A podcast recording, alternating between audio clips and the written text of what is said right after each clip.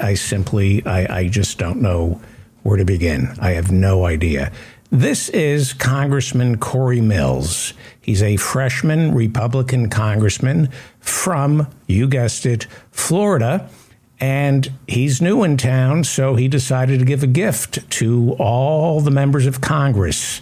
It was a grenade, an inert grenade. Every member of Congress got a grenade made for a MK 19 grenade launcher. 40 millimeter grenades handed out to every member of Congress by freshman Republican congressman from Florida with a note let's come together and get to work on behalf of our constituents. Is America really this stupid? Has all our military spending, all these guns, all this consumerism made us this stupid? To wit, in the past 24 hours, we've had this congressman, Corey Mills, handing out uh, grenades to every member of Congress. Uh, and then uh, yesterday, Congressman George Santos, remember him? how quickly we forget. He gave a speech on the House floor warning that crime is going up. George Santos is warning that crime is going up. Meanwhile, he faces criminal allegations too numerous to count. A lot of campaign finance fraud that will probably land him in prison for 20 years. And then there's Republican Congressman Eric Burlison from the great state of Missouri Republican. He took to the floor of the House. He's very upset that the ultra conservative Newsmax they've been yanked from DirecTV. And he says this is like the Holocaust, the Holocaust in Nazi Germany. This was all yesterday. And on a more serious note, police in Huntington Park, California, shot a black man who also happened to be a double amputee with no legs. They shot him to death after he allegedly stabbed someone with a butcher's knife, and then, I wish I were making this up, he made a run for it with no legs.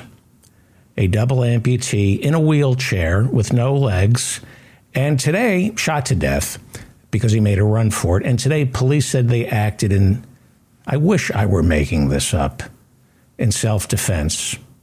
They said they acted in self defense, they acted in accordance with their training because, and again, I wish I were making this up, their lives were in danger. A double amputee with no legs.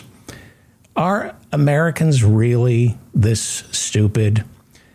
A spokesman for the Huntington Park, California police was asked why the officers, and there were quite a few on the scene, why they felt they had to shoot this black man, a double amputee, out of his wheelchair. He fell out of his wheelchair. A spokesman for police said the double amputee with no legs was, again, I wish I was making this up, was trying to get away.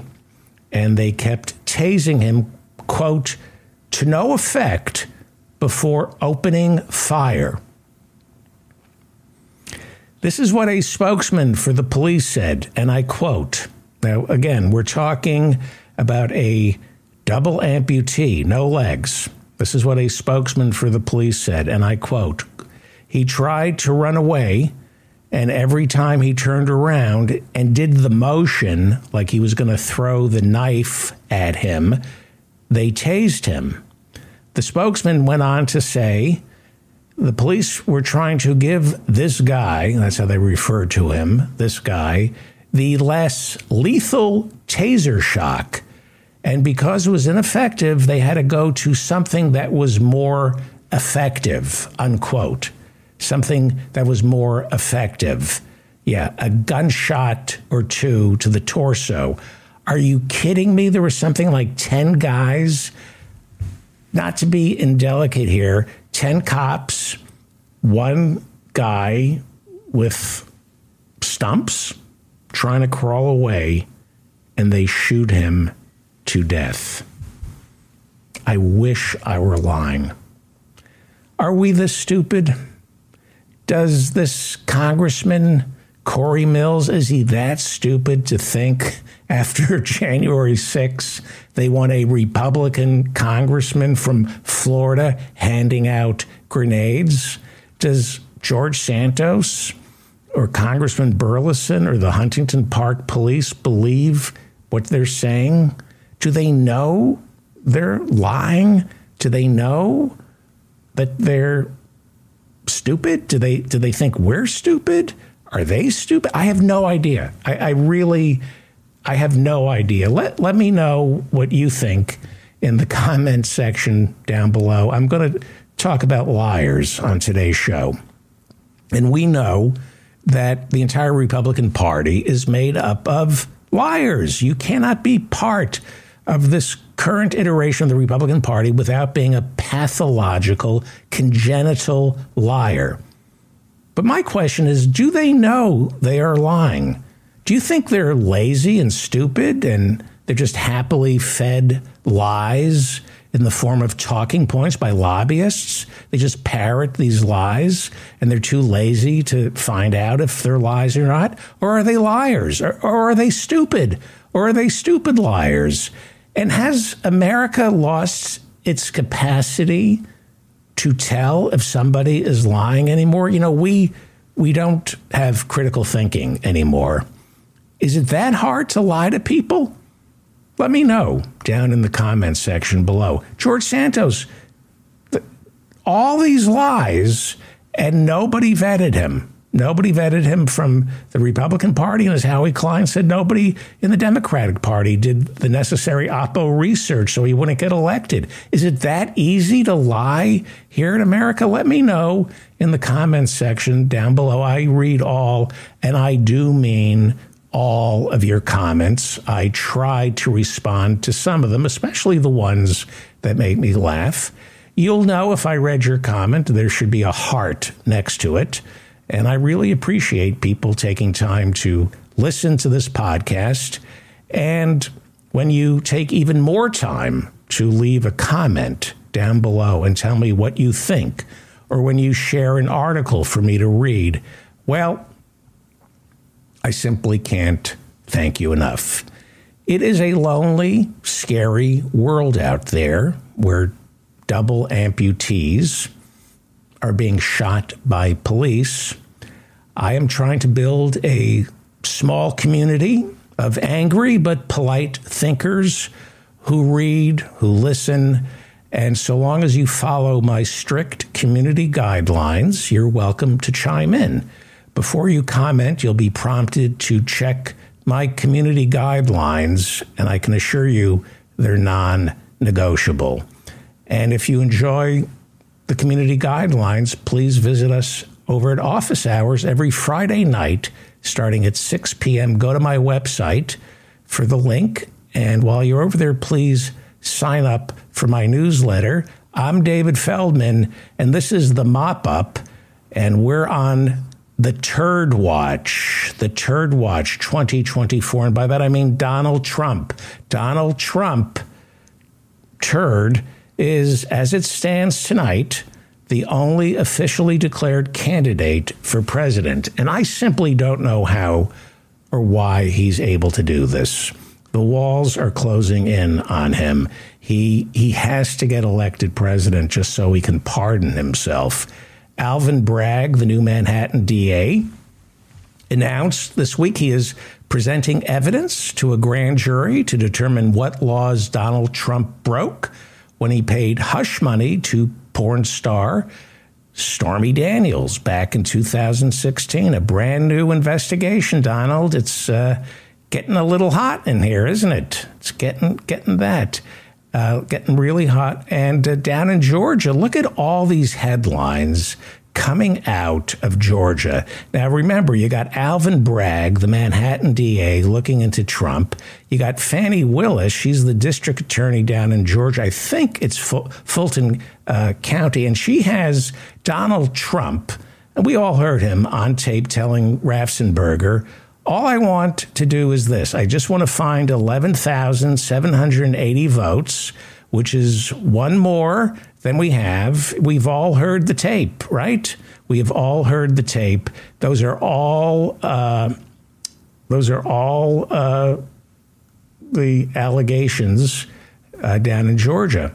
Uh, and you've heard the tape, and a grand jury any day now can offer up an indictment uh, for Donald Trump, uh, indicting him for his efforts to overturn the 2020 election uh, in that state. So you're feeling the heat, aren't you, Donald? But Donald Trump, he's smart. Oh, he is smart. And I know that because he always tells us how smart he is. And that's always a sure sign that someone is smart when they feel the need to tell you they're smart. And it's, you know, it's hard to keep all these lawsuits straight.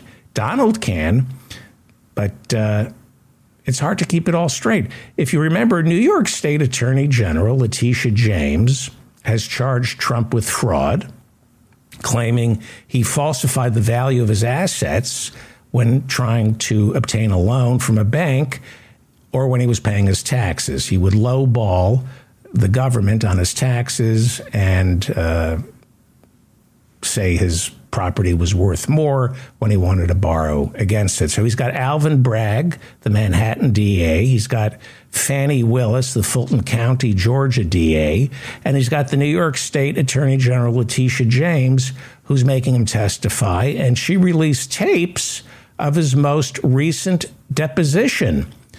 But Trump is way too smart. On the tape, on the tape, we see that Trump pleads the fifth 400 times.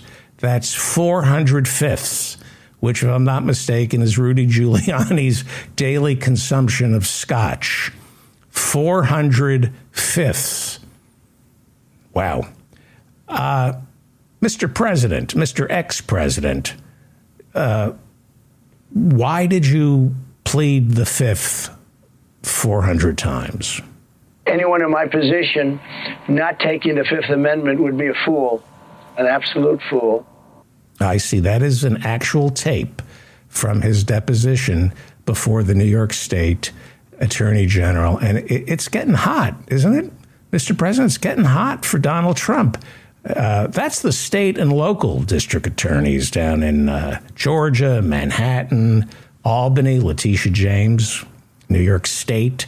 Uh, there's also Washington, D.C., where Merrick Garland's special counsel, Jack Smith, is looking into all the federal crimes Trump committed. They're making a federal case out of some of the things Donald Trump has done. It's getting hot for the man. Where do we start with all those? Those investigations. Trump could and should be prosecuted for inciting an insurrection on January 6th. He could and should be prosecuted for trying to commit fraud on the American people by attempting to bring a phony slate of electors to the Capitol on January 6th. There's the mishandling of classified documents. I mean, really, how do you explain to children that the country they pledge allegiance to each morning can't decide whether to put Donald Trump in prison or back in the White House? Good luck explaining that to your children. And uh, so he's either going to prison or back in the White House. And either of those two will be for life. He's either going to go to prison for life, or if he becomes president, he will be president for life. Trust me, if we put him back in there, he ain't leaving. But Trump is smart. I know he's smart because he says so. And he knows that if he runs for president and is nominated, if he just he just needs to get the nomination, you can't indict the man. But New York Magazine is reporting that Florida's governor, Ron DeSantis, has learned the lessons from Jeb Bush. Remember him? He's the previous Florida governor who ran against Donald Trump back in 2016. And Ron DeSantis has reportedly learned all the lessons. And according to New York Magazine, they're looking at polling and they think he can steal the nomination from Trump. But so far, only Donald Trump is running for president.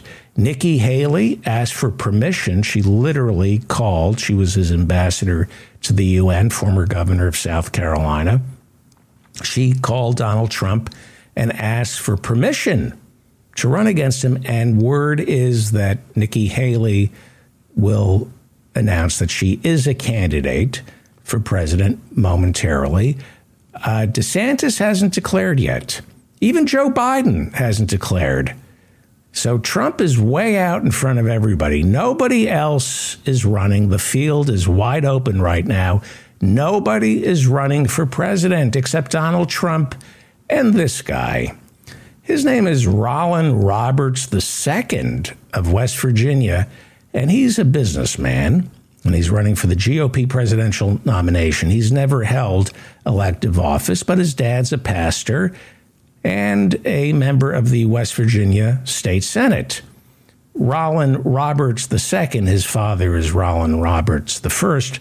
Again, Rollan Roberts II has never held elective office, but he thinks he can be president because, well, his dad's a pastor and, and he's a graduate of Liberty University. Remember University? Liberty University? You all know Liberty University. Liberty, Liberty, Liberty, Liberty. That's uh, Jerry Falwell and Jerry Falwell Jr.'s esteemed house of sex and academia. And so Rollan Roberts is a proud graduate of Liberty University. So that means he is already on his second wife. Look at her. That's his second wife, I think, or maybe his third. Definitely not his first. Look at that couple. He's young, almost Kennedy esque, right? He's got the beautiful second wife with a, a baby on the way. And she's so excited. Look at the, she's so excited about becoming America's next first lady. Here is Rollan Roberts II kicking off his campaign with his big presidential announcement down in West Virginia with his pregnant second wife right behind him, and she can barely contain her enthusiasm. In our free enterprise system, in keeping every American safe by preparing us. Hmm. Don't worry. Don't worry. The, the candidate is fine. Everybody relax. The candidate is fine. The flag is fine. Nobody important has been hurt. His pregnant wife, when she fell, she fell away from him, so he he's in no way injured. And the flag, yes, the flag, the flag is going to be fine. And the fetus, the fetus is going to be fine. So nothing else to worry about, folks. Nobody or anything of import has been hurt. The candidate is fine the flag is fine and the fetus is fine. Nobody and nothing else to worry about. Let's just make sure. Let's go over the checklist. Is the Republican candidate from West Virginia fine? Yes, so that would be check. Is the American flag okay? Little dirt, but nothing serious? Check. And the fetus. The fetus is fine? Check. Candidate, flag, and fetus. That covers everyone in the picture? Am I leaving anyone or anything out? Oh, of course, I almost forget the, the, marble floor. A little, little scuffed, uh, but nothing a little Johnson's wax can't uh, fix. Can't fix. Close call. But everyone and everything who is worth worrying about is perfectly safe and fine. The flag, the candidate, and the fetus. I don't, th- and the floor and the marble floor. I don't think I've left anybody out. What do you think? We're a year away from the primaries. Is Donald Trump going to get the nomination? If he doesn't, he's going to prison. Let me know in the comments section down below. And while you're leaving a comment, please hit the like button. If you like this, don't hit the like button if you don't like it. Meanwhile, Donald Trump took to the campaign trail this past weekend, and first he went to the Granite State. That would be New Hampshire. And he brought along some fresh ideas. Yes, he did, because of Don Jr. You see, Don Jr. is kind of in charge of the campaign with Ivanka and Jared completely out of the picture. Trump is leaning heavily on Don Jr., seen here texting El Chapo's eldest son, El Chapo Jr., demanding to know why this morning's shipment of Flintstone's snortable vitamins never arrived. Well, anyway, this is really a special time for Don Sr. and Don Jr. to bond over a shared interest other than Kimberly Gargoyle. In the past, if you remember, Don Jr. got passed over by his younger sister, Ivanka. It's the way dad wanted it, but it's not the way Don Jr. wanted it because he's smart, not like what everybody says, like stupid, and he wants respect. And he's getting it finally with Jared and Ivanka out of the picture. The Don is really leaning on Junior. He's leaning hard. And you can lean hard on Don Jr. because he's he's like a rock, certainly as dumb as one. In book after book, his father has described his son as a Well, that didn't work. Let's try that again. As a fool. Really, that's uh, your your namesake. An absolute fool.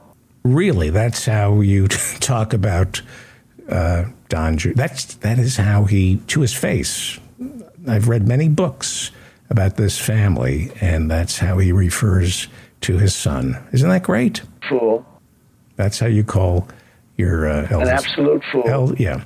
Well, Don Jr., before his father arrived in New Hampshire over the weekend, floated a big idea of his. And here's a tweet that he let loose before his dad's big speech. Let me see if I can show this to you. This is this is Don Jr. Uh, this is his tweet. It's time to end wokeness in our schools real Donald Trump wants to implement direct elections of school principals by the parents as the ultimate form of local control. What a, what a great idea. This is Don Jr.'s idea. Principals should be elected by the parents. And isn't that right? That, that would work out great. And we should vote on whether, uh, whether they speak Spanish or Portuguese in Brazil. That's the other thing Don Jr. is promoting that that we should vote on whether they speak Spanish or Portuguese in Brazil. Don Jr.'s son, let me explain. Don Jr. has a son. His name is Don Jr. Jr. And Don Jr. Jr. was taking a test in school last week. And Don Jr. Jr. wrote on the test that they speak Spanish in Brazil. And uh, the teacher gave Don Jr. Jr. an F because she says they speak Portuguese and not Spanish in Brazil. So Don Jr. met with Don Jr. Jr.'s teacher. And he suggested, Don Jr. suggested that this is the ultimate form of local control. The parents at the school should vote on whether Brazilians speak Spanish or Portuguese. Don't you like democracy? Shouldn't we get to vote on facts? Former President Donald Trump, let me ask you, uh, and be honest with me, nobody listens to this show. Honestly, what do you think of your son Don Jr.'s idea about voting for principals, where, where every school could uh, vote? Uh, the parents vote for their principal. What, what do you think? An absolute fool. Okay, yes, he is a fool. He's your son. So, your big speech in New Hampshire following that big tweet, people are looking for fresh ideas. And over the weekend, you're a policy wonk, Mr. President. What did you spring on them in New Hampshire? Implement the direct election of school principals by the parents. Wow. That is, that's, uh, uh, what do you feel like? What do you feel like floating an idea your idiot son came up with? Fool. Well, okay. Maybe uh, we're being too hard on the boy. Why did you say you think parents should elect school principals? More than anyone else, parents know what their children need. Well, if parents know what their children need, Mr. Ex President, then why isn't Don Jr. in rehab? Or at least, why aren't you distancing yourself from Don Jr.? He's, uh, what's the term I'm looking for? Uh, I'm having a senior moment. Don Jr., he's, what, what, what's the word, uh, the term? There's a term for people like Don Jr. An absolute fool. Right, right. Yes, he's an absolute fool. Thank you, thank you, thank you. And then it was off to beautiful and sunny South Carolina. He had a busy, busy, busy weekend. He was campaigning in New Hampshire, and then it was off to South Carolina, which, unlike the Democratic Party, for Republican, South Carolina will be the third contest after the Iowa caucus and the New Hampshire primary. Democrats are doing this a little differently. But uh, yeah, Don Sr. was in beautiful South Carolina beautiful, beautiful South Carolina, where Donald Trump was welcomed by the Republican governor, Henry McMaster. He's a straight shooter who calls things what they are. Thank you. As you have noticed, this crowd loves you, people all over the state, and that's because we believe in common sense we believe in the Declaration of Independence. We believe in the Constitution. We believe in the Bible. And we believe in you. Yeah, we believe in the Bible, the Declaration of Independence. We believe in you, right? And uh, we believe over there on the governor's left that Lindsey Graham is a family man with a wife and six kids. The uh, they, they believe that in South Carolina. They do. They think Lindsey Graham's a family man with six kids. Uh, the governor of South Carolina compared Donald Trump to the Declaration of Independence, the Bible. He should have compared Trump's hair to the flag because just like Old Glory, Trump's hair blows in the wind too, right? Long may it wave, Mr. President. Look, I would salute, we should salute his hair. Long may it wave. Trump is fat and bald. Did I did I mention that? He's he's fat and bald. He wakes up every morning, looks in the mirror and sees a fat and bald man and he says, "I need to lash out at the world instead of myself." That is that is the face of fascism. That was you know Mussolini, Hitler, fascists, Orban, they hate themselves, so they have to lash out at the world. Well, South Carolina. Then it was time for Donald Trump to take the microphone in South Carolina. But before he could deliver his opening remarks, Trump introduced all the South Carolina political, and you should pardon the expression, Mr. Trump, bigwigs. Sorry about that. The bigwigs who showed up to support Trump. If you see this picture, uh, let me just blow this up here so you can see there. There was his uh, wingnut, I mean wingman, Senator Lindsey Graham. You see him. Uh, he's uh, this is a picture of him just as the combination of ecstasy and amyl nitrate poppers began to kick in. Look at him. Look at Lindsey Graham strung out on ecstasy and amyl nitrate poppers wondering why we all can't work out our political differences on the dance floor. I'm not making this up. On January 6th, Lindsey Graham was in the Capitol, and that night, a DJ saved his life. Anyway, before the rally, as Trump was flying in to, uh, in order to welcome Donald Trump to South Carolina, favorite son Lindsey Graham tweeted this if we nominate Trump, we will get destroyed and we will deserve it. Wait a second, that's not the gentlemanly Southern hospitality I would expect from Lindsey. Gr- oh, wait, wait, wait. That is from May 3rd, 2016. Uh, oh, okay. That's, that was, what was that, seven, almost seven years ago. Things have changed. And Donald Trump and Lindsey, they're best buddies. Lindsey used to think Donald Trump was an existential threat to America, I think is what he said. Then someone from the Trump campaign dropped on his desk a manila envelope containing compromising photographs of Lindsey. And those compromising photographs keep coming in, so Lindsey just keeps showing up at these Trump rallies. Uh, here's a more recent uh, compromising photo of uh, Lindsey Graham. Uh, let me blow it up there for you. That's uh, Lindsey on the right. This is some compromise Trump has on Lindsey. This is from 2018. Vintage compromise of Lindsey. It's uh, Lindsey Graham showing up to protest Brett Kavanaugh's Supreme Court nomination. You see him? Uh, there's AOC speaking out against Brett Kavanaugh, who uh, Doug Liman has a new documentary out about Kavanaugh. Apparently, he was a serial rapist. And there's AOC speaking out, and right next to her, Lindsey Graham, who sat on the Senate Judiciary Committee, claimed to be a big supporter of the uh, the rape uh, of Judge Kavanaugh.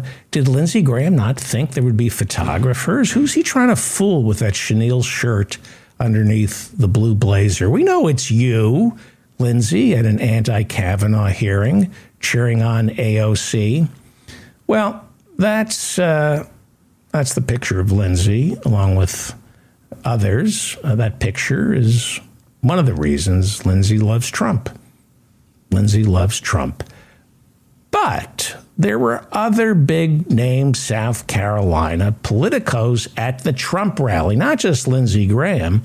For example, Trump introduced a real dynamo, someone from South Carolina a congressman we haven't heard from since President Obama first introduced Obamacare to the American people. A friend of mine, oh, that voice, that voice was so beautiful as he called it out in Congress. Congressman Joe Wilson, I thought it was brilliant. Remember Joe Wilson? That voice, that voice, it was so beautiful. Do you remember Joe Wilson? Uh, he's still in Congress, Congressman Joe Wilson. His voice was so beautiful when you called it out in Congress like a like a choir of racist angels. It was 2009, a joint session of Congress when President Barack Obama introduced his new health care plan. And Congressman Joe Wilson from South Carolina, who, by the way, started his illustrious career working for civil rights leader Strom Thurmond, that's true. He worked. He started working for uh, civil rights leader Strom Thurmond. That that would be you know civil rights for white people. Anyway, he's now a congressman. Congressman Joe Wilson, back in 2009, was worried that Obamacare would include health care for undocumented immigrants and even worse, their children. And we can't have that. We can't provide health insurance to children who weren't born in America. Joe, Joe Wilson, Congressman Joe Wilson, is a devout Christian, and Jesus wouldn't want undocumented children getting health care. We all know that. It's in the scriptures. Jesus would want them instead to get very sick and die.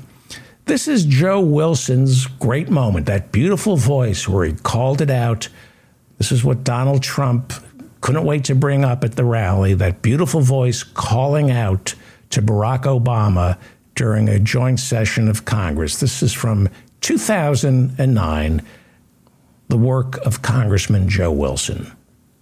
There are also those who claim that our reform efforts would ensure illegal immigrants. This too is false. The reforms the reforms I'm proposing would not apply to those who are here illegal. It's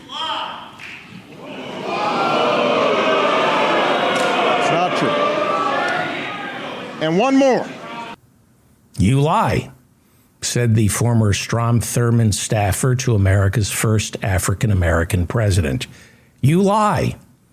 You must understand, this was back in 2009, a much simpler time. Listen again to Congressman Joe Wilson's what did what did Trump just call it? His beautiful voice calling out like a like a choir of mellifluous, cross burning angels. Let's watch again, listen, watch then Vice President Joe Biden and Speaker Nancy Pelosi. Watch their reaction.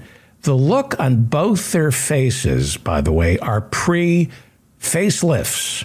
This is these are Joe Biden and Nancy Pelosi pre facelift. So you're seeing genuine shock. Look at their faces. Look at their faces. They've never seen anything like that. They've never seen anything like that. They once saw uh, Steny. Well, I won't do that. Uh, anyway, that's that's their face. Uh, they've never seen anything that appalling, uh, except for the time Steny Hoyer. No, I'm not going to do it. Must not do that. Well, uh, look, I am not here to defend Obamacare. If you've ever listened to my show, you've heard me rail against Obamacare. I've said it's made the insurance companies stronger and Americans sicker. Now, it's not completely Barack Obama's fault. The Supreme Court and the Republicans gutted Obamacare by getting rid of the individual mandate and Medicaid expansion. Obviously, we need single payer, period. And when it comes to health care in America, the people in charge who are keeping us from single payer will burn in hell. They will burn in hell for this man made catastrophe we call the United States healthcare system. They deserve to burn in hell for our healthcare system. But right now, I'm not talking about healthcare. This is the show tonight is about the Republican Party turning further into itself, becoming more and more punitive and performative Newt Gingrich, back in 1994, uh, kind of started this uh, performative vitriol.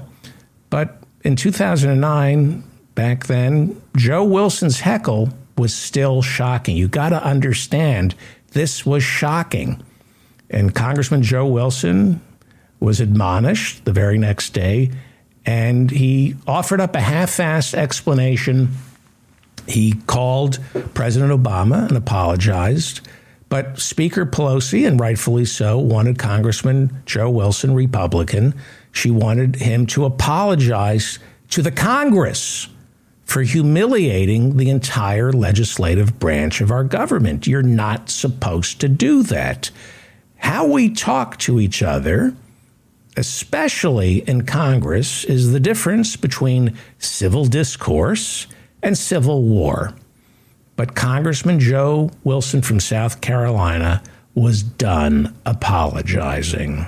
I called immediately. I did apologize, but I believe one apology is sufficient. This was back in 2009. He called the president, he apologized, and he wanted that to be the end of it. Uh, my view is that by apologizing to the president right away, uh, which I did, uh, because uh, it was a town hall moment for me.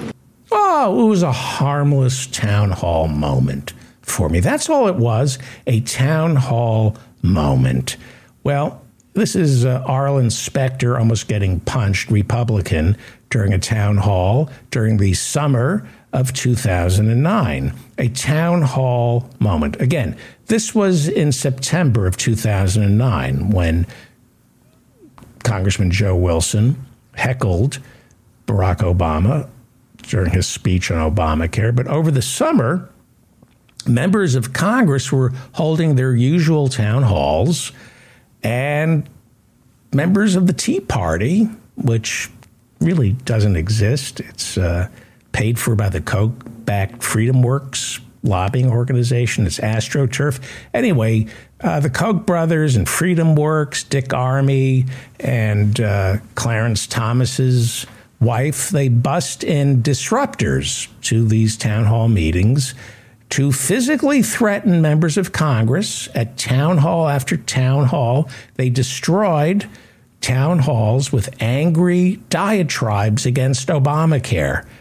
You see, during the, the summer, they, they knew something was up and they didn't want Obama tampering with health care in America. I'm not making this up. Town hall, a town hall after town hall, you had these Republican Tea Party troglodytes screaming, Get the government's hands off my Medicare.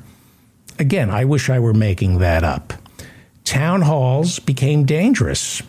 And uh, that summer, as a result, uh, the Tea Party, uh, Dick Armey, Freedom Works, and the Koch brothers, they succeeded in making town halls so boisterous and dangerous, members of Congress decided to hold fewer and fewer town halls, which means less democracy, which was the entire point of this AstroTurf, Koch brothers funded Tea Party movement less democracy.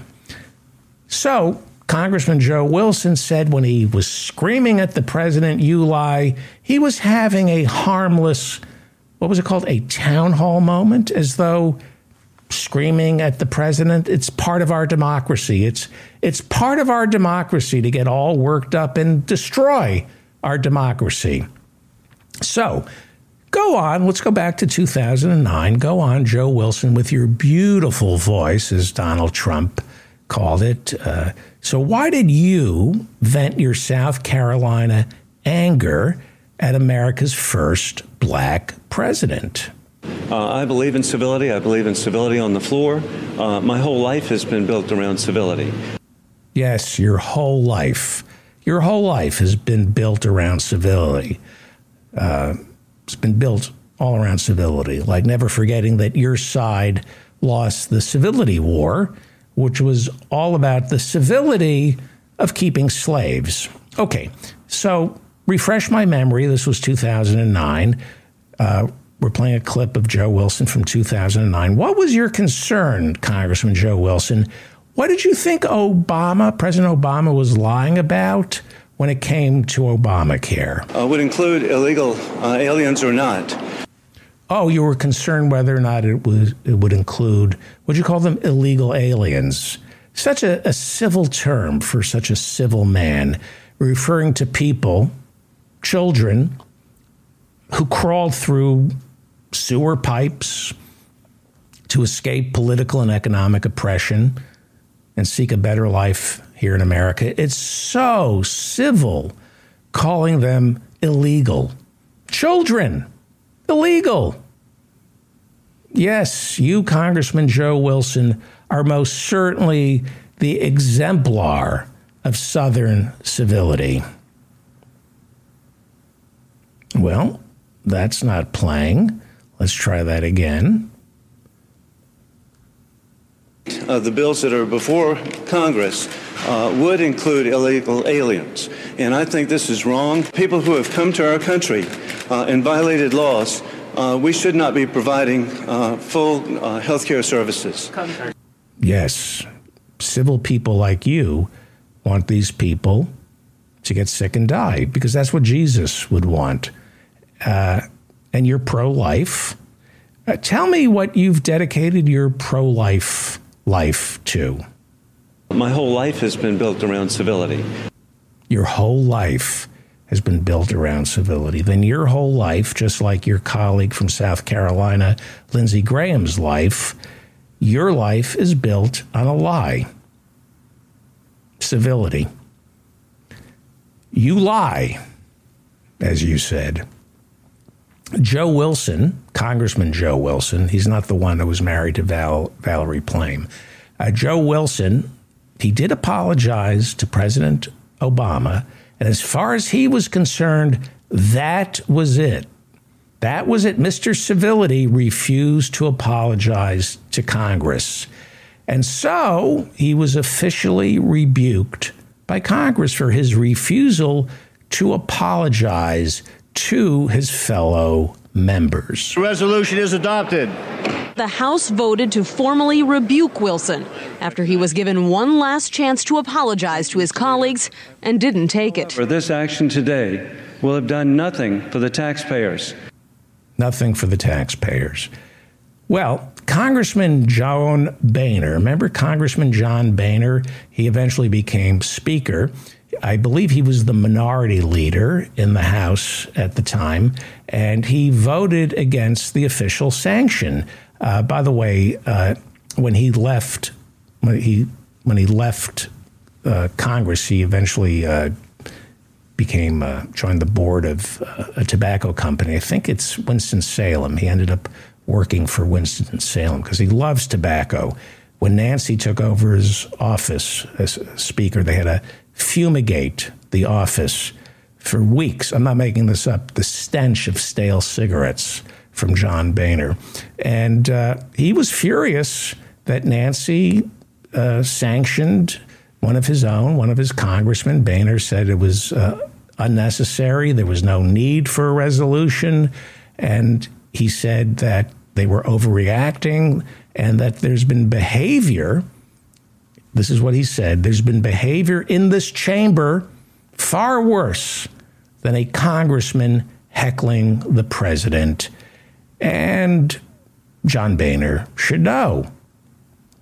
Uh, he uh, was famous in the House of Representatives for handing out cash donations uh, from tobacco companies.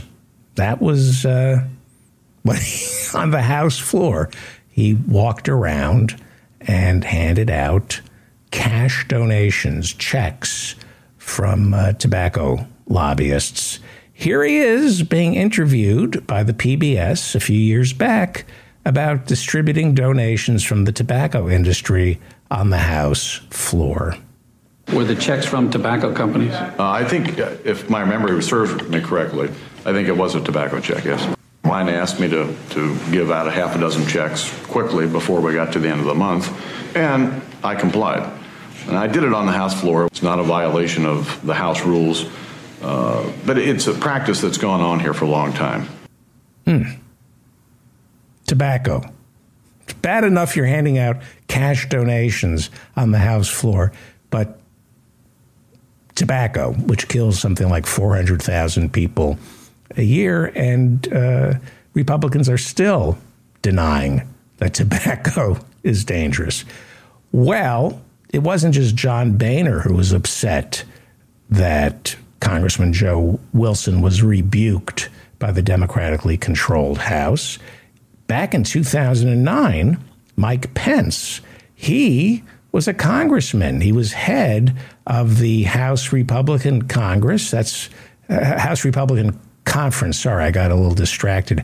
That's how he used to dress back in 2009, Mike Pence. And uh, Republican Congressman Mike Pence, he thought Nancy Pelosi overreacted when she had her Congress vote to reprimand Congressman Joe Wilson. He said last Wednesday, that was when uh, Congressman Joe Wilson heckled the president, called the president a liar during a joint session of Congress. Uh, then Congressman Mike Pence said last Wednesday was not a good day for the House, but today is worse. Today being the resolution to rebuke Congressman Joe Wilson. That is worse than what Joe Wilson did. Yeah, rebuking Congressman Joe Wilson is worse. And Pence, as always, has a point because where does it end? It's a slippery slope. First, you punish someone for heckling America's first black president during a joint session of Congress. Next thing you know, you're punishing people for something as innocent as storming the Capitol and trying to hang the vice president.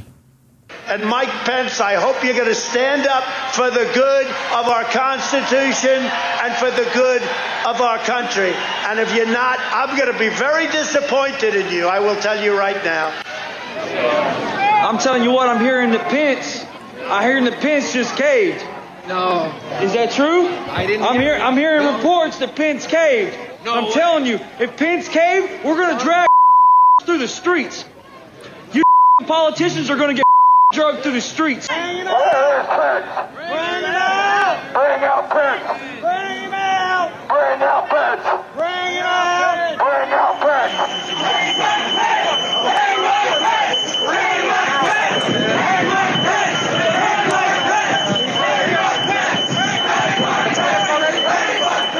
Pence. Mike Pence was so prescient back in 2009. He said, he said, it is horrible that we that our Congress rebuked Congressman Joe Wilson for heckling the president. And look what happened. Now they want to look look at what they want to do now. They they want to punish some tourists who innocently walked into the Capitol wanting to hang the vice president. Uh, you're at let's let's bring in Mike Pence. Uh, okay, uh, Mike Pence. Uh, now, be honest. You were scared on January 6th, weren't you? That that's the sound of his head shaking. Okay, uh, you were scared on uh, on January 6th, right? And you thought the president was going to kill you, right? Yeah. Okay. Looking back now, be honest, you now realize uh, that back in 2009, your Republican colleague Joe Wilson contributed to the coarsening of American politics by heckling President Obama. That's the sound of his head shaking. Okay. And because Republicans like you didn't put an end to it, your your party got uglier and uglier. Uh, boy, is this stupid. But deep down, that's who you and your party have always been deeply hateful, racist, and homophobic religious zealots who, you know, distract the mouth breathing idiots, that you distract them to vote for you so that you can hold elective office to make certain the rich never pay their fair share of taxes. Okay. This is interesting. I'm glad we're having this conversation. You hate yourself, don't you?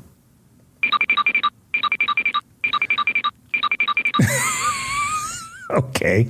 And your wife, Karen, you think she's a dirty, dirty, dirty person because she has a vagina, and vaginas are dirty, aren't they? Okay, Mike Pence. Uh, you want you want me to spit in your face so you can get hard, right? Because Mike Pence, you're a dirty, dirty, filthy, filthy man, aren't you? All right. Uh, don't forget to subscribe to this channel we do such highbrow work here on the David Feldman Show. Don't you agree, uh, former Vice President Mike Pence? Okay. Uh, let's uh, forget that ever happened and go back to Joe Wilson, Congressman Joe Wilson. Uh, never admit you're wrong.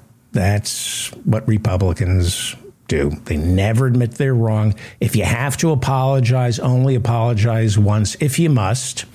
Joe Wilson, still in Congress. Donald Trump loves him. And did you know that something, something is married to Joe Wilson? Did you know that? Its name is Roxanne. And back in 2009, this thing, Roxanne, gave its husband a full throated defense. And you can be certain in their 40 years of marriage, Roxanne's defense is the only thing she ever gave to her husband that was full throated.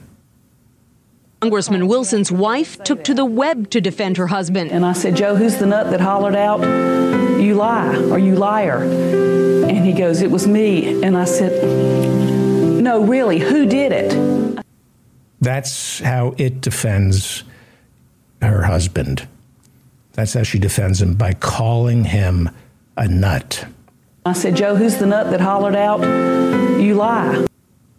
Like, who's the nut is an excuse for horribly inappropriate and let's be honest, racist behavior.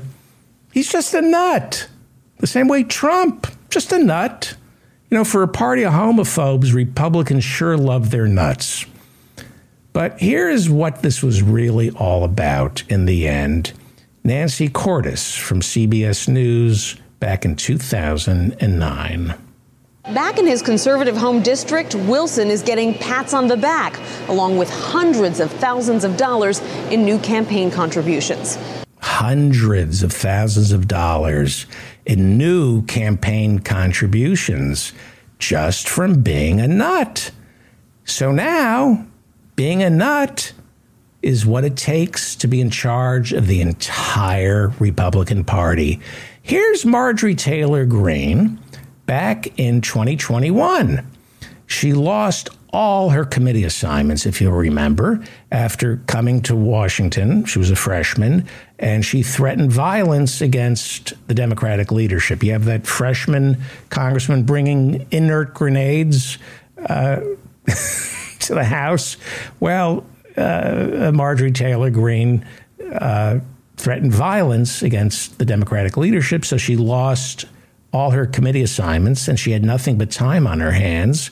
So she decided to take to Twitter in the middle of one of her workouts to offer this assessment of Joe Biden's handling of the 2021 pullout from Afghanistan. Joe Biden, you're not a president, you're a piece of shit.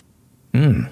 So, in just 12 years, Republican discourse has gone from this back in 2009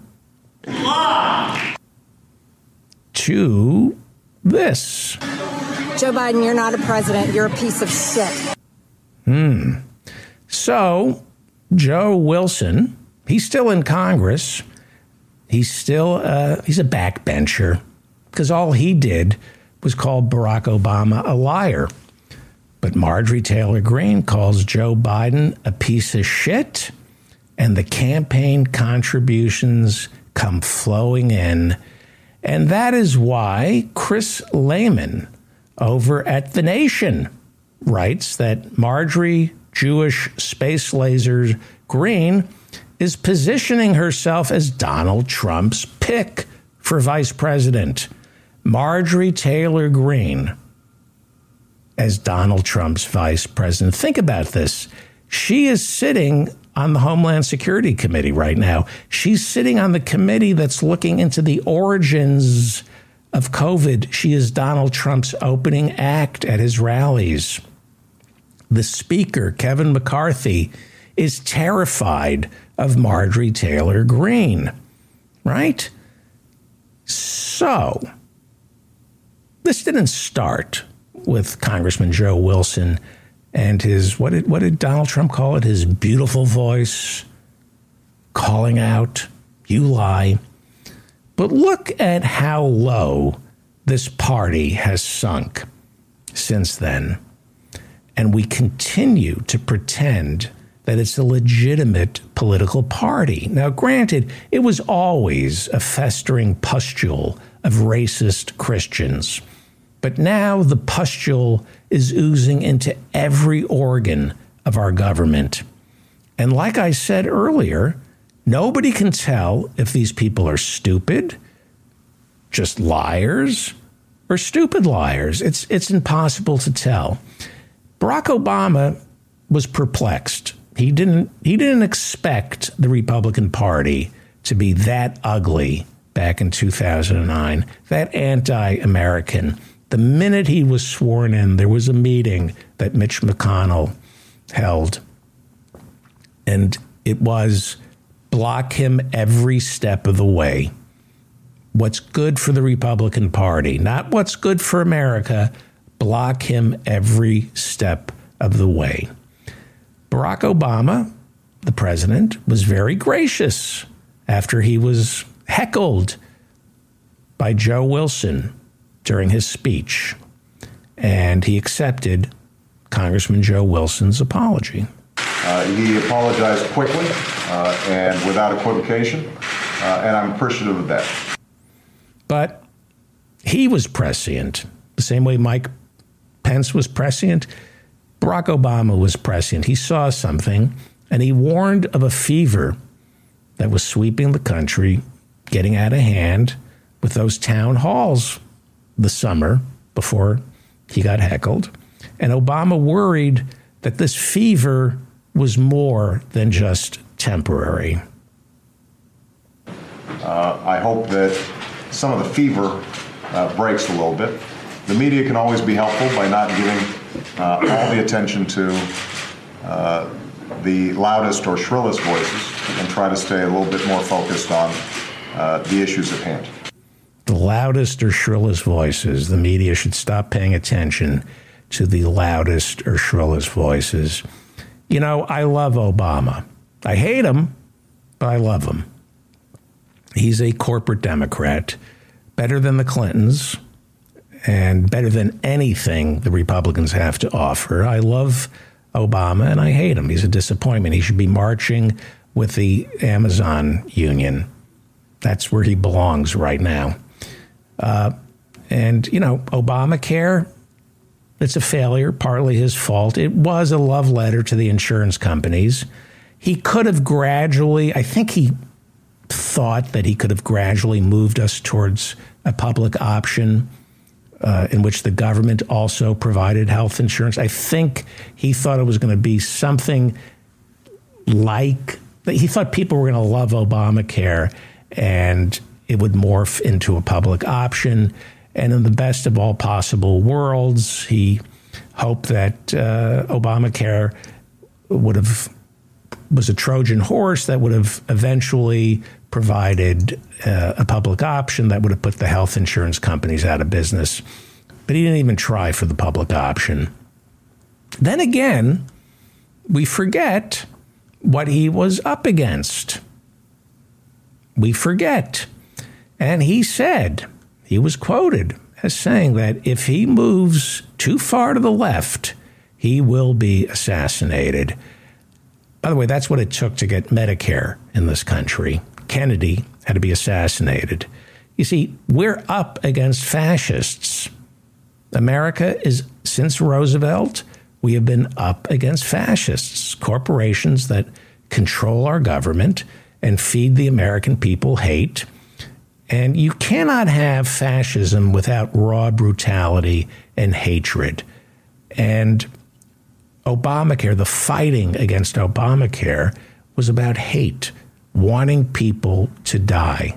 That's what the Tea Party was about. It wasn't about protecting their health insurance, it was about punishing poor people or undocumented workers and making them die from lack of health insurance. That's what fascists do. You cannot have fascism with raw brutality, without raw brutality, without anger. Get people angry and violent. Get them hating the government. Get them to hate blacks, whomever, Hispanics, Jews, Muslims, undocumented immigrants, gays, women, Democrats. Get them hating everyone except the people they should hate, the corporate billionaires. That's fascism. And it's why Marjorie Taylor Greene is doing so well. She's perfect. She's a hateful idiot. And she, like Donald Trump, is the face of the Republican Party. So, just like the hateful idiot Ron DeSantis, uh, anyway, Donald Trump, uh, we were warned not to uh, pay attention to the shrillest, the loudest, that was Barack Obama in 2009. By 2015, just six years after Barack Obama worried that the media paid too much attention to the loudest and the shrillest, the media found the loudest and the shrillest corporate stooge of them all Donald Trump, the embodiment of fascism. He is the embodiment of fascism. Lie. Joe Wilson, you say I lie. Well, Joe Wilson, Congressman Joe Wilson, you lie and your president lies. Your president being Donald Trump. Immediately after Donald Trump left office, the Washington Post tallied up all the lies Donald Trump told in his official capacity as president. And it came to a grand total, and I wish I was making this up too, it came to 30,573 official lies. 30,573 lies. But there you were last weekend, Congressman Joe Wilson, the congressman. You know, he's the he wants the president to tell the truth. That's why you called out our first black president. You called him a liar because you're you're looking for is it Diogenes looking for the honest man? You're looking for a truth teller. And there you stood as Donald Trump sang your praises there at the rally in South Carolina. The man who told 30,573 lies that we know of. He sang your praises for calling Barack Obama a liar, the biggest liar ever to step foot inside the Oval Office, praised you for calling Barack Obama a liar. The man who debased you, you debased a joint session of Congress, and you were celebrated by a president who debased the Oval Office. See, that was done from the heart. That was done from the heart. That was, I don't know if you know it or not, you took a little heat at the time. People love you for that because it showed honesty, dedication, and love of your country, right? And say hello to your son, too. He's doing a great job. Say hello to your son. That's like a, a mafia threat. Say hello to your say hello to your son. Yeah, he heckled the president because he loved our country. He loves our country so much, Joe Wilson, that he wants to deny health insurance to uh, people here who uh, don't have the right papers. He loves his country so much that when Trump became president, Congressman Joe Wilson spread vicious lies as Republicans tried to repeal Obamacare. Now, again, Obamacare is a disaster. It, it should have been single payer. We should have put the health insurance companies out of business, but it's better than anything the Republicans have to offer. And on April 10th, 2017, when Republicans were trying to repeal Obamacare to, you know, by lying about it, lying by saying they had an alternative, they didn't. They just wanted to repeal Obamacare and let people die in the streets. Uh, while they were spreading these lies about Obamacare, Joe, you lie, Wilson, he held a town hall to explain why he wanted to repeal Obamacare. And he experienced what's that term? What, what did you have?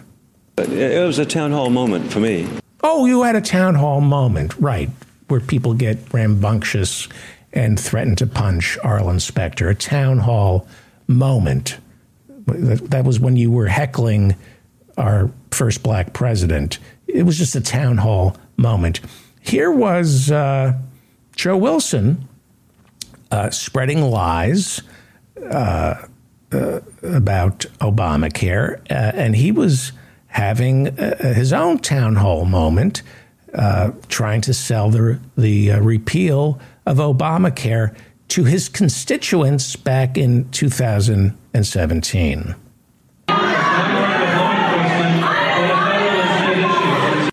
Hmm.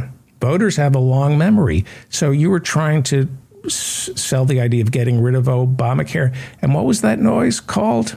It was a town hall moment for me. Uh, yes, it was a town hall moment. And your town hall moment then turned into this. It.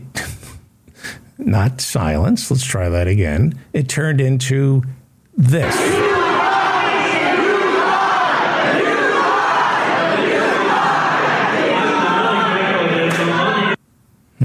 And he couldn't finish his town hall because of that little town hall moment.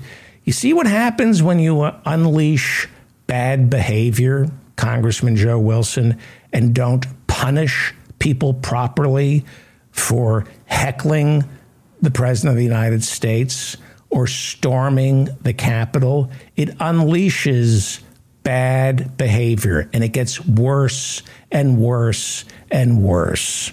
And that's why the Republican Party is getting worse and worse and worse. Violent, thuggish liars. That's all they are. And that's all the Republican Party has to offer violence, thuggery, and lies, and profits for the five richest families in this country, while the rest of us are turned away by our doctors, while the rest of us might have Obamacare, but nobody takes it. It's the nightmare nobody talks about health care in America. What do you see? What do you see going on? I want to know. Are you happy with your health insurance? Are you able to use it? I'm not even talking about being able to afford it. I know we can't afford it, but even if you can afford Obamacare and you can afford to use it, can you find a doctor who takes it? Can you find a psychologist or a psychiatrist? They always say, you know, if you or someone you know is having bad thoughts, uh, call this number. When you call that number, they don't offer uh, free psychiatric, free psychological counseling now, do they? Yeah. But we should have awareness about mental health problems. No, we should have awareness that this country is mentally ill and we don't provide health care, mental health care for our citizens. And that's why this whole thing is unraveling. That's why we, we have mass shootings, because this country needs to be treated. We need health care. We need mental health care. Instead of seeing a psychiatrist or a psychologist, which none of whom take insurance, right? You got to go out of pocket. People go, you know what? I'm not a hateful, violent bigot. I'm a Republican. And that's why more than 70 million people voted for Donald Trump because they're not getting the treatment they need for their mental disease. They're not able to get the medication. What do you think? Leave a comment down below. Uh, I'm curious to know what you need. And while you're leaving a comment, please uh, remember to subscribe to this channel, subscribe to this podcast. And if you really want to help little old David Feldman, the best way to help me is to share this show with your friends. I don't have any corporate sponsors. Surprise, I'm not part of any network. Uh, this is just me and the listeners, and it's grassroots. I've been doing this for 14 years. I've earned every pair of ears that I have, and I've done it by you sharing my work. So I'm asking you to share this with, uh, I guess, our fellow Democrats. I am a Democrat. I hate everyone in the Democratic Party other than Cori Bush, Ted Lieu, and of course, well, Bernie's not a Democrat, is he? But I am a Democrat, and I'm not leaving the party. There's going to be a purge. We're going to get rid of some of these jagoffs, but I'm not leaving the party. And I know that upsets a lot of my listeners but I am a Democrat and I'm not leaving the party. Well, campaigning in South Carolina over the weekend, Donald Trump got all the niceties out of the way and he got down to business. We had a tremendous period of time. We had a tremendous thing happening just two and a half years ago. We had a tremendous thing that happened two and a half years ago. What was that? Oh, yeah, you lost. That was a tremendous thing that happened two and a half years ago. Is that what you were talking about? Two and a half years, you just take a look at what, what we did where this country was greatest economy ever. Greatest economy. I get it. So you're, you're saying two and a half years ago, it was Joe Biden who inherited the greatest economy ever. You can just spew lies, right? You, nobody ever corrects this congenital liar. Uh, well, why don't I try? Okay. Uh, this is from the Washington Post. Now, you like to say that you had the greatest economy ever. And this is a fact check from the Washington Post. I believe it was right after you left the White House. And so one of your it says that according to the Washington Post fact check, this is Trump's favorite false claim that greatest economy ever. The Washington Post writes By just about any key measure in the modern era, Dwight D. Eisenhower, Lyndon Johnson, and Bill Clinton uh, presided over stronger economic growth than Trump. The gross domestic product grew at an annual rate of 2.3% in 2019, slipping from 2.9% in 2018 and uh, 2.4% in 2017. So it, you know, it goes on and on and on.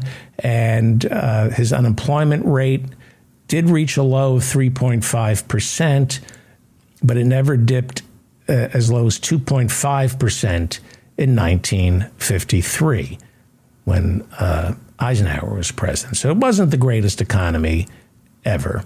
And don't forget, the coronavirus tanked the entire economy. And uh, so that's just it's just a lie. You didn't preside over the greatest economy ever. Okay, please continue. And bring back free speech again. Okay, you want to bring back free speech so that you can uh, lie. That is what you really mean when you say you want to bring back free speech. You you want to be free to say whatever you want without getting canceled or corrected. Well, then Donald Trump turned to the debt in his speech. And if there's anything Donald Trump hates, it's debt. This man is a businessman, a successful businessman who's never owed a penny to anyone in his entire life. And as President Trump, uh, as president, uh, President Trump helped America. He really did. He helped us stop racking up debt. Uh, and he did that by giving the richest 1% the largest tax cut in human history. And that erased our debt. Poof, just by giving the, the wealthy this tax cut, the debt disappeared.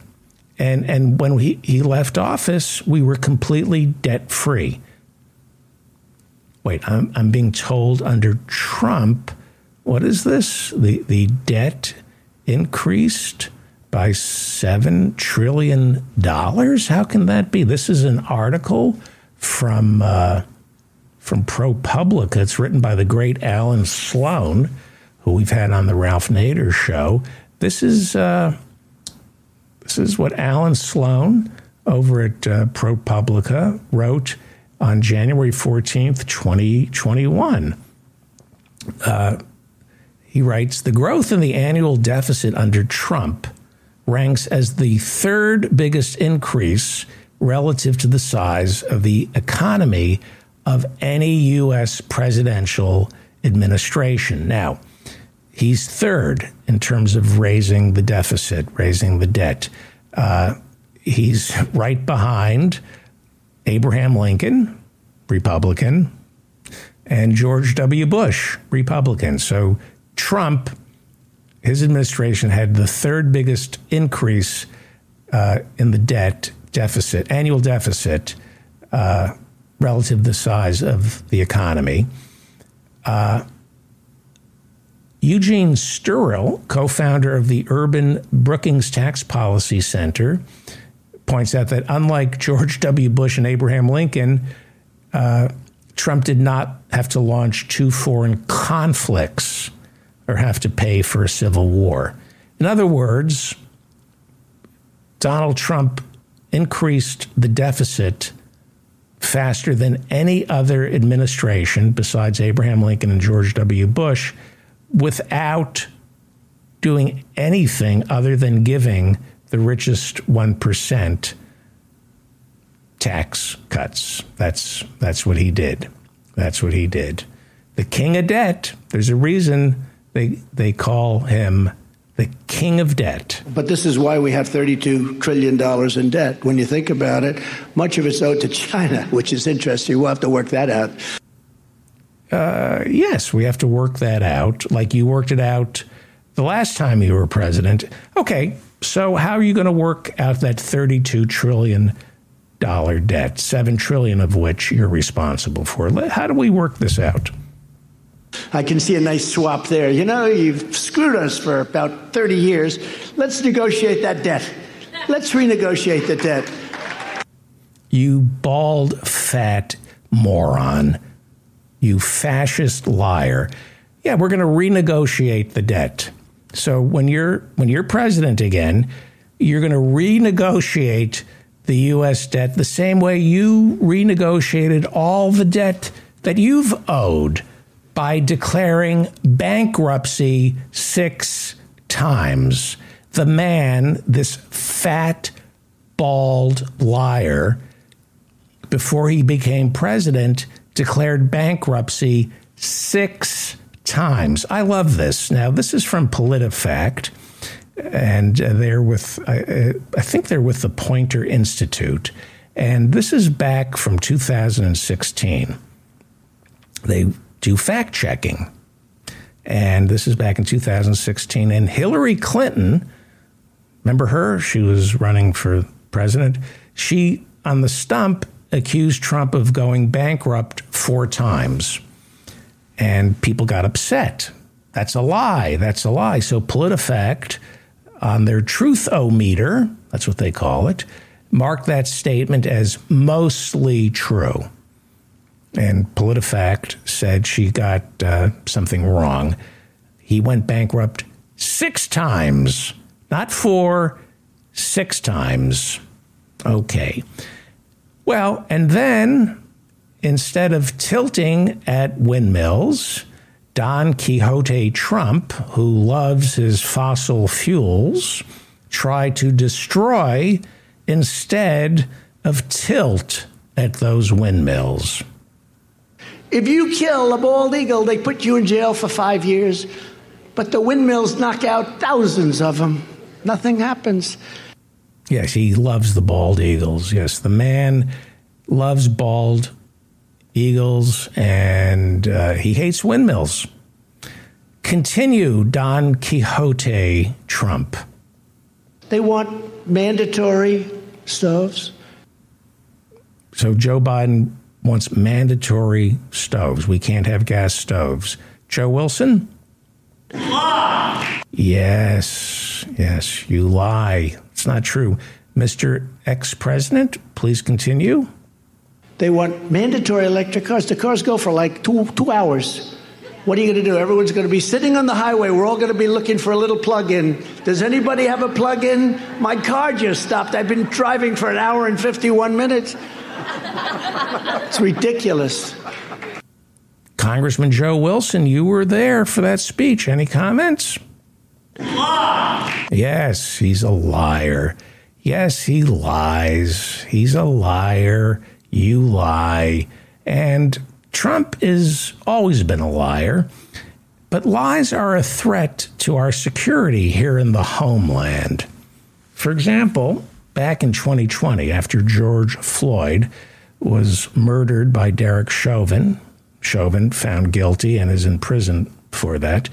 Donald Trump delegitimized the genuine anger and the protests that ensued after the murder of George Floyd by blaming it on the non existent Antifa. See what lies do? You create this fake organization called Antifa, and then you don't have to address the problems of policing in America. He spread the lie that Antifa, again, a non existent organization, he said that they were stirring up the trouble. And he was there by suggesting that Americans were perfectly okay with the police, which we're not.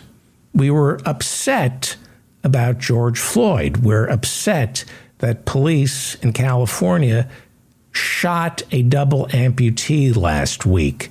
You see what's going on in Memphis tonight and Atlanta and all over the country. The problem isn't Antifa, the problem is our police. Antifa doesn't exist, but fascists do.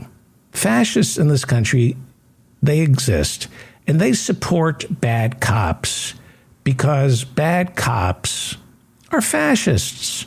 The way fascism works is it offers power and money to the richest 1%, and then it offers state sanctioned violence to the sadists. So during the George Floyd protests, fascists took to social media and they spread the lie that non existent Antifa was behind the protests. This is from the Associated Press. Uh, Twitter and Facebook uh, actually did some work and they busted some of the instigators behind the unsubstantiated social media chatter. Twitter determined Monday, this is back in 2020, right after the George Floyd protests, they determined that a tweet promising Antifa would, quote, move into residential areas and white neighborhoods, they determined it was sent by the white supremacy group Identity Evropa. The tweet was shared hundreds of times and cited in online news uh, before Twitter removed it. That is according to a company spokesman. You see what lying does? It delegitimizes genuine concern about policing in America. This is what the fascists do. Donald Trump and his supporters are fascists. More from the Associated Press. This is back in 2020. Facebook, using information shared by Twitter, announced Tuesday it also took down a handful of accounts on its platform that were created by white supremacy groups like Identity Evropa and American Guard, some of them posing posing as part of the Antifa movement. There is no Antifa movement. There's Identity Evropa, American Guard, white Christian nationalists who are in league with Donald Trump. Ask the FBI about this. Ask Homeland Security. There's no such thing as Antifa, which is uh, trouble and problematic for liars like Donald Trump and Tucker Carlson it is problematic for white nationalists that there that there is no Antifa. It's problematic that Facebook and Twitter uh, kind of call these groups what they are, white nationalists, and and they take down their posts, which is why Donald Trump insists He's a free speech absolutist. He's a free speech absolutist because companies like Facebook and Twitter have silenced him. And bring back free speech again. But you don't believe in free speech. What would you call anyone, Mr. Trump, who believes you actually want free speech? Fool. Yeah, yeah. Uh, what do you think of Speaker Kevin McCarthy? An absolute fool. Yeah, and Kevin McCarthy claims to be a free speech absolutist as well because he wants to be able to lie too. He doesn't want to be corrected. Speaker Kevin McCarthy, he doesn't want to be corrected because he wants power. See, he is a useful idiot. Fascism cannot thrive with power without without fascism cannot thrive without power hungry useful idiots like Kevin McCarthy who want to delude themselves into believing that they're in charge. So Kevin McCarthy claims to be a free speech absolutist. And the way that works is put everything out there. Put everything out there and let the people decide. That's his idea of free speech. In other words, he's saying, let us lie. But just put everything out there and let the people decide. But he, of all people, Speaker of the House, he should know we're a republic. And what that means is the people don't decide. We're a republic, which means we elect leaders to decide for us. And in a republic, we must trust our leaders because nobody has time to study the issues, right? It's why in a republic we have members of Congress who we trust, who we trust to hold hearings on the Hill, read reports, budget reports, host town halls when they're not being interrupted by AstroTurf funded by the Koch brothers, hold town halls with constituents. But that's not what the Republican Party does. They muddy the rhetorical waters with lies, threats of violence, and then actual violence. And they can't keep their lies straight.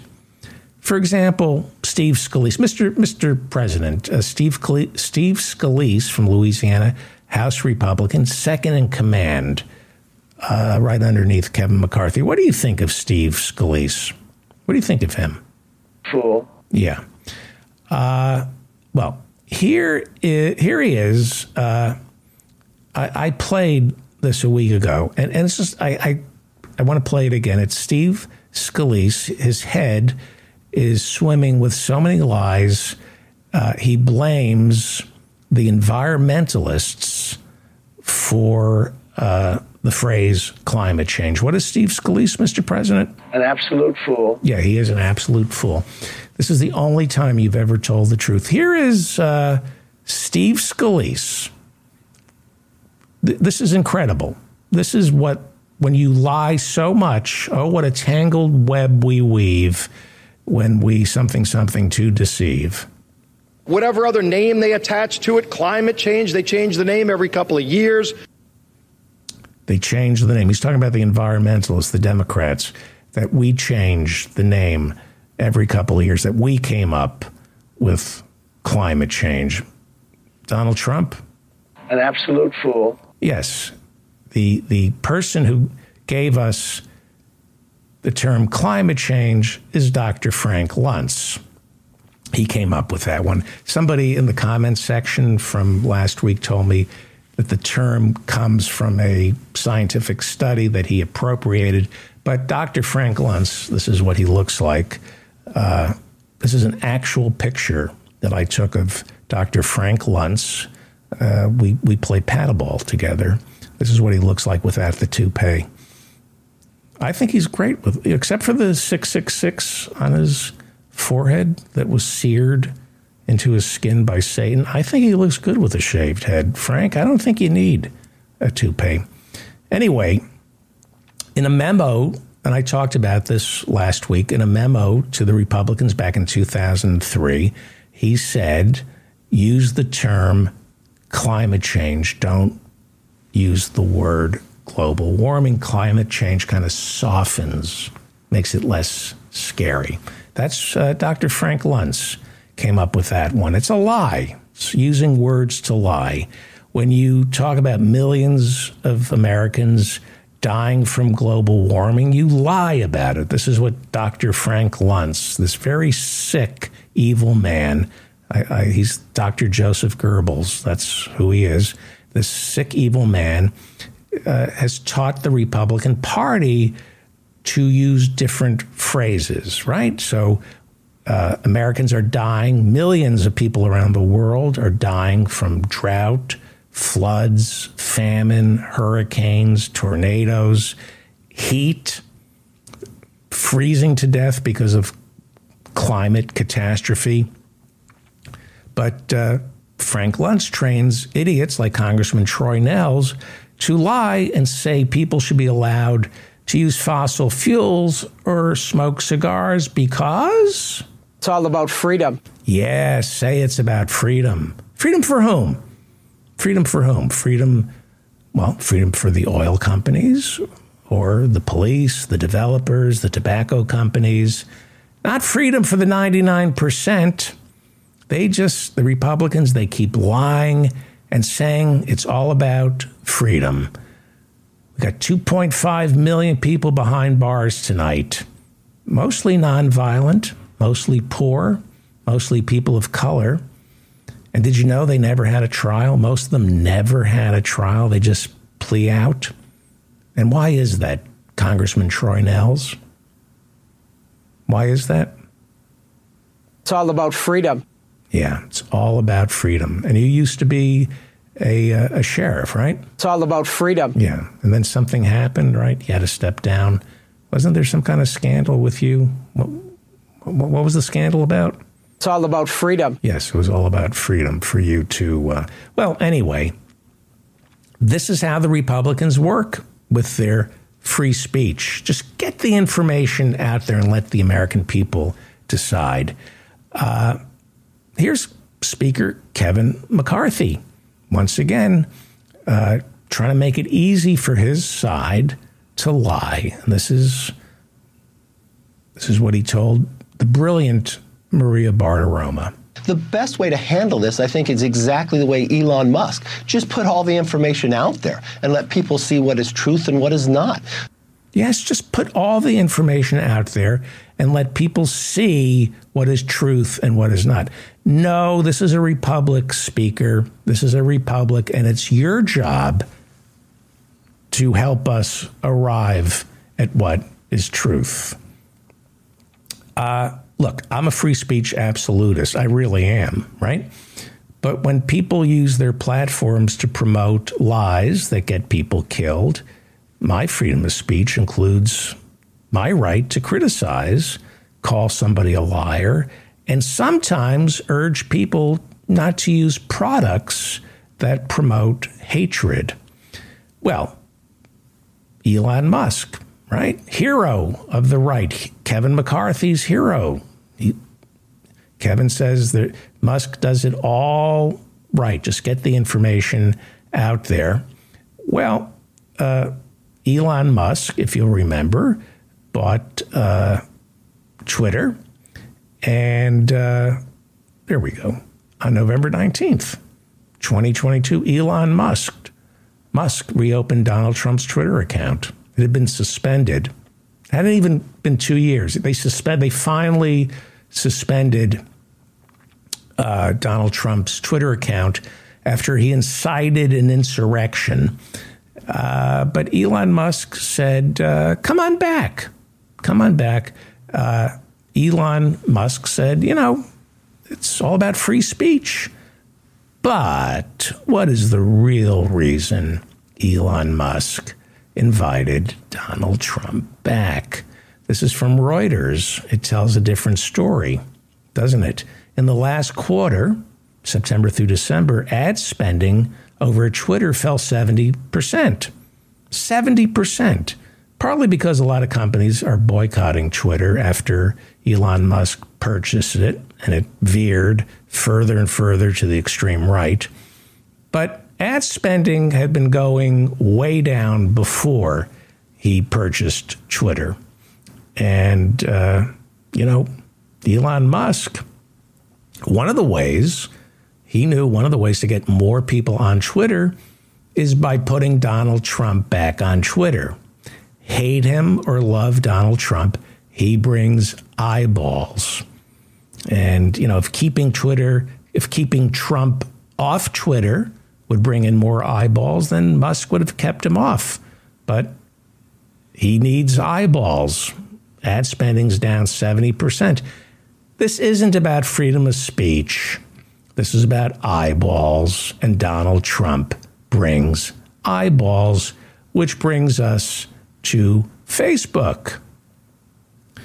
Facebook, and this is a headline from uh, CNBC. This is a headline from uh, September 30th of last year from CNBC. Facebook scrambles to escape stock's death spiral as users flee and sales drop. right? This is an article from CNBC, and it says that uh, Facebook was one of the worst performing stocks in the S&P 500 for the year 2022, and a stock analyst is quoted as saying, quote, I'm not sure there's a core business that works anymore at Facebook. Well, they need people to use Facebook. They need eyeballs the same way Elon Musk needs eyeballs, which is why Facebook has decided to allow Donald Trump back on their platform. This isn't about being a First Amendment absolutist. Here is Nick Clegg. He's Facebook's president of global affairs. Nick Clegg was Britain's leader of the Lib Dems. And uh, he couldn't get elected prime minister, but he did get elected Facebook's president of global affairs. He did get elected president of global affairs for Facebook. Granted, only one person was allowed to vote, but that's corporate democracy. One person, you know, call that a call him a president. We we call Nick Clegg a president because one man, Mark Zuckerberg, voted for him. That is fascism. See how they corrupt words? Your presidents have to be elected.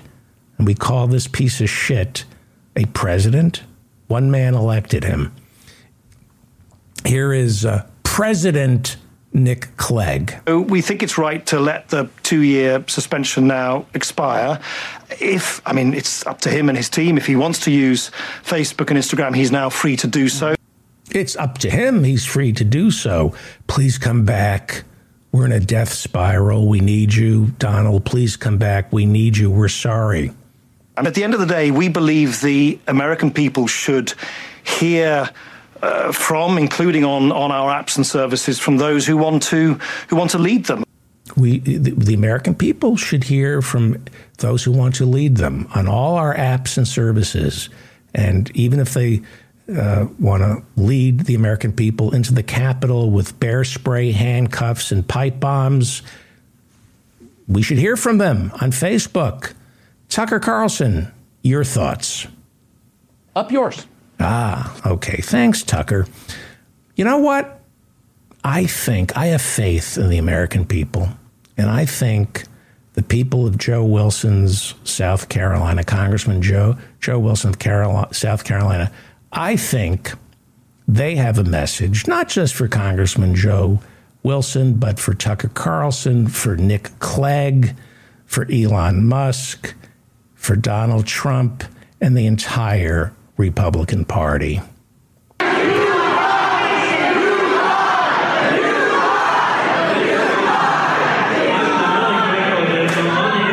You lie. That's all you got. Lies. That's all fascists ever had. Lies, thuggery, the threat of violence, and then eventually violence.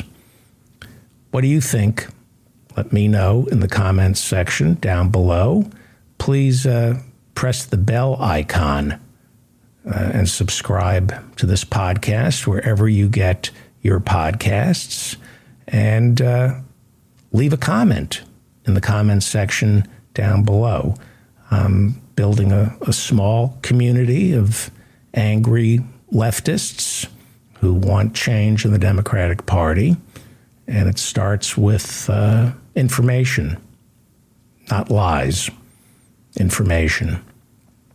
We have office hours every Friday night, uh, starting at 6 p.m., to accommodate our friends on the uh, overseas. We're starting at 6 p.m. Eastern now. I'm there for the first half hour. Then the community takes over. And then I'm back at 8 p.m. Eastern until about 9:30 every Friday night. I like to make myself available to all my listeners. Uh, I'm in a bit of a bubble here in Manhattan.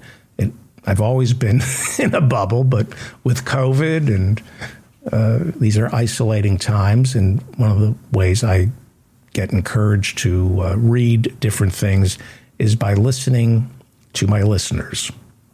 And I do that by reading your comments. I try to respond to them.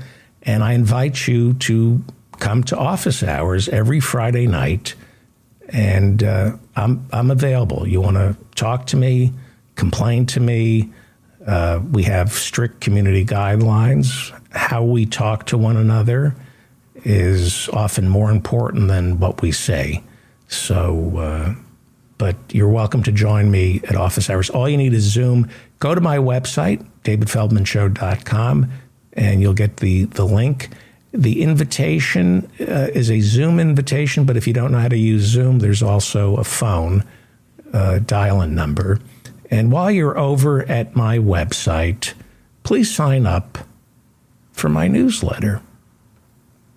It comes out every Friday night at 6 p.m. and it also includes the the link for office hours. I am David Feldman, reminding you to stay strong and protect the weak.